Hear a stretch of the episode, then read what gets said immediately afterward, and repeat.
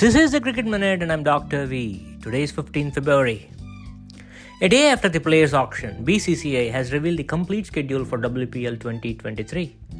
The ongoing T twenty Women's World Cup is set to end on the twenty-sixth of February. W P L starts on the fourth of March. There will be a total of twenty-two matches. All the five teams faces each other twice in the league phase. The top team in the leaderboard qualifies directly to the finals. The number two and number three team will play an eliminator, and winner of the same will play the number one team in the finals.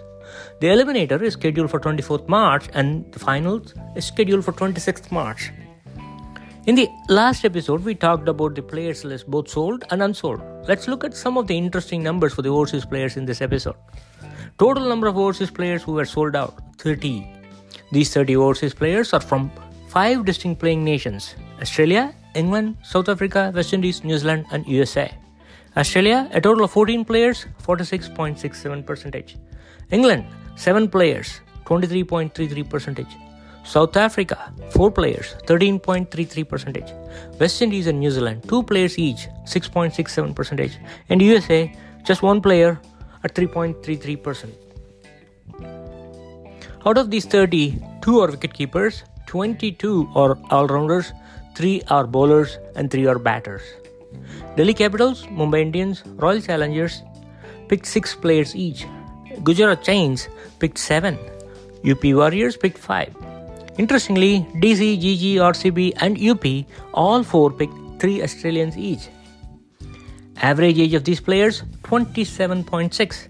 Minimum age, that's for Alice Capsey of England, eighteen.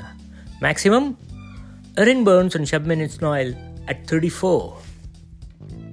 As for spend for overseas players are concerned, D C four point four crores, Mumbai Indians five point five crores, U P three point nine five crores. R C B spent the least on the overseas players, three point six crores at zero point six per player.